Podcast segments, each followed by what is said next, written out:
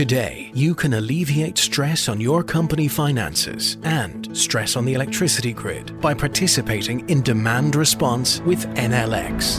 By adjusting your energy usage for just a few hours per year, your business could receive a welcome revenue boost, and we could all benefit from a more sustainable future.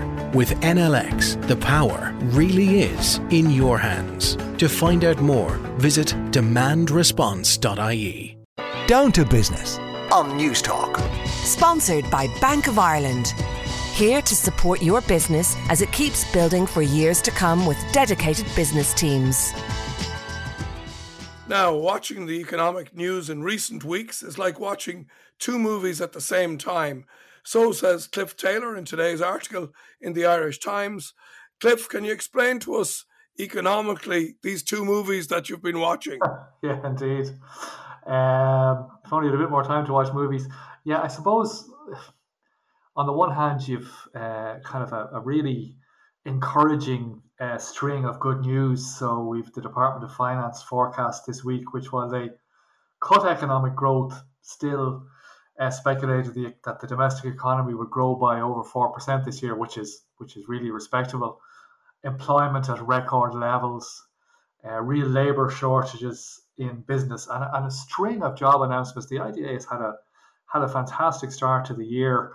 So we have a big job announcement for the likes of Intel, Boston Scientific, Janssen, some of the other big pharma companies, some of the big digital service companies. So really encouraging news there. You know, that's going to keep the economy going, I think, through this year. But then on the other side, of course, we have this dreadful, terrible war in the Ukraine and the economic impact of that, and particularly, I suppose, evidenced through energy prices and the way that's hit consumers and businesses, and kind of just a feeling out there in business.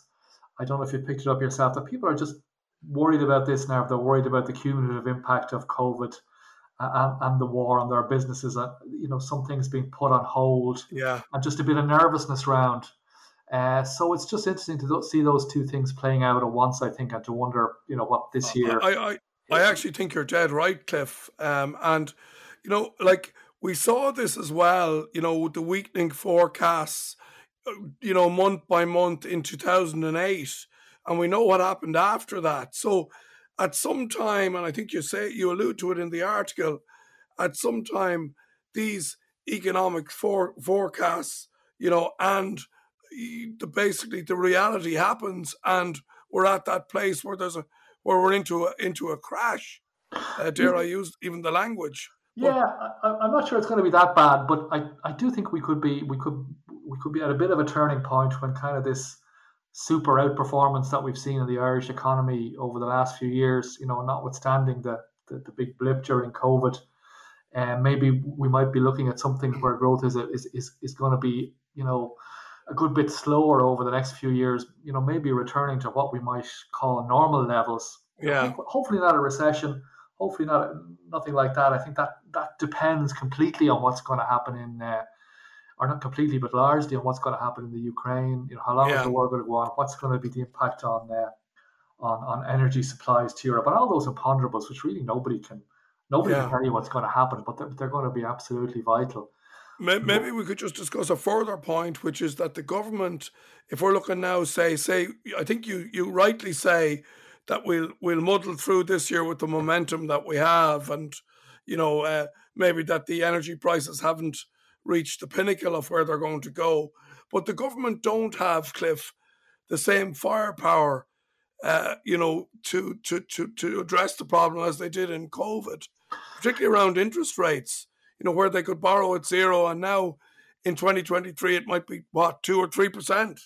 Yeah, I think that's a crucial point. And, you know, someone was talking to me about COVID and the early days of COVID when there was kind of a ripple in confidence in business and consumers as well.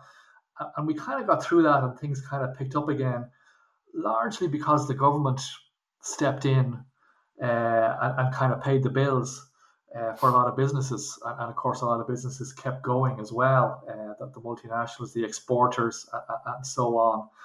But as you say, I just don't think the government has the same leeway now. The ECB basically underwrote everybody across Europe or across the Eurozone during the COVID crisis, they said, look, we'll be there. We'll be there for you. And that allowed countries to borrow at effectively zero interest rates, which was a huge boost to the exchequer and a huge boost to the Irish economy. But the ECB has made clear, and again on Thursday this week, that that game is over now, that it's going to start withdrawing support from government bond markets, and then it's going to start increasing interest rates. Yeah. And we've already seen kind of a sneaking up in the cost of borrowing for the Irish state, gradually but in a sustained way since the start of the year. But at the start of the year, borrowing costs, 10-year borrowing costs for the state weren't far off zero. I think they were 0.2 or 3%. Now they're heading towards 1.5%.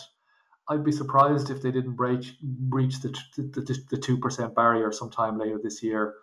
Yeah. It's not catastrophic. It's not, again, like we saw back in the financial crisis when borrowing Ireland was effectively priced out of the market. But it is a change from what we've seen over the last couple of years. If you like, it's going back to something more normal. And I think it's going to bring its challenges.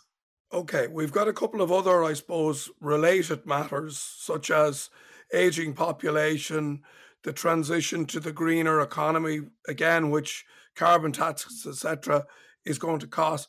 Plus another one, which is the change in supply chains, which is really going to have an impact, as you lightly say, that we're going to be thinking much more locally now rather than, globally. And that's going to impact things, is it not?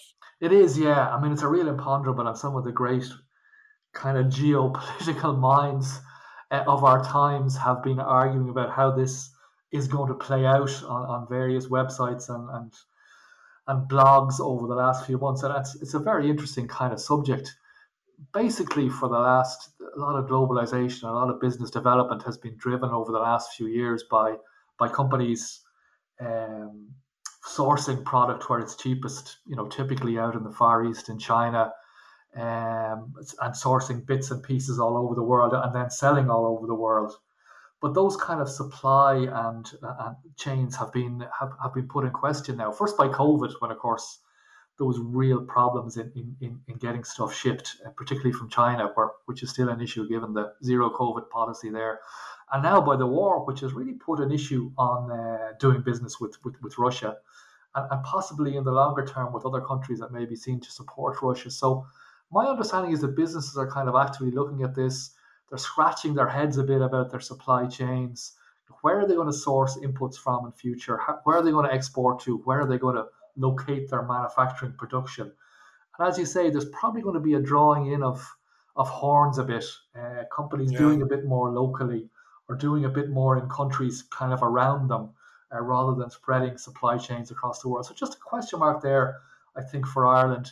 We still have good relations with the US and Europe, and that kind of link, I suppose, is the key to our multinational investment. But I think some questions about how that is going to work in future. And indeed, the Department of Finance in their economic forecast this week did allude to it and say, look, Ireland has been a big winner from globalization over the years, and there just is a question mark now over what globalization is going to look like in future. Yeah. And, all these factors, pressure on wages, energy costs, general cost increases almost in every category, they boil down to competitiveness, that famous word, competitiveness, and where we might sit at the end of all this, Cliff. Like, if we're not competitive, in Europe, if we're finding that people can't afford to live here, it'll just put added pressure on us as a society versus our European neighbours. Yeah. I think that is an issue, all right. I mean, again, talking to people in business over the last week or two, they're saying, real increases in costs hitting business, real fears about energy, but probably similar here so far to what is happening elsewhere in Europe. So, everyone's been hit by this. In other words, all of Europe, or most of Europe, is an energy importer. So everyone's been hit by this. And roughly in the same way. I think the issue then is how you respond to it and how we respond to it. And I suppose just a note of caution that we can't afford to let costs and prices get kind of more out of line here with the rest of Europe. because if we do, then as you say, we're hit with competitiveness.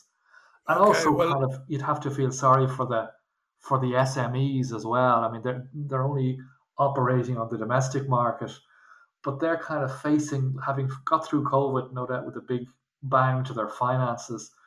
They're still facing labour pressures, labour shortages, wage pressures. While on the other hand, you know, this hit from the war and energy prices is going to take money out of the pockets of their consumers and the people that spend on their businesses as well. Yeah. So you know, it's difficult for them as well. Okay. Well, look, I don't want to be too negative about it, but I think it's sage analysis of where we are now and what actually might happen next year. And as you say, nobody has a crystal ball, but I think we really need to keep a close eye on these economic, you know, monitors, and also the productivity indexes as well, because you know, I just, there's a lot happening and a lot at play here, yeah. And who knows where it's going to go? Yeah, I think, I mean, let's hope the economy just kind of comes off the boil, if you like, and we can kind of move to maybe a more sustainable level of growth, yeah. Rather than, you know, anything worse than that. I think we can keep our fingers crossed for that. As always, Cliff, I thank you for your analysis. Thanks, Bobby. And enjoy your Easter, and thanks for joining us. Thanks, Bobby. Thanks very much.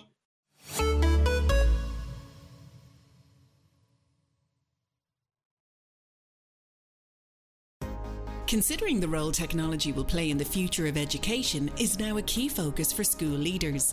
At Exertus Ireland, together with Microsoft, we're here to support schools every step of the way with powerful tools to help create brighter futures. Talk to us today about solutions for your school. Visit exertus.ie/Microsoft Teaching and Learning. Exertus.ie/Microsoft Teaching and Learning.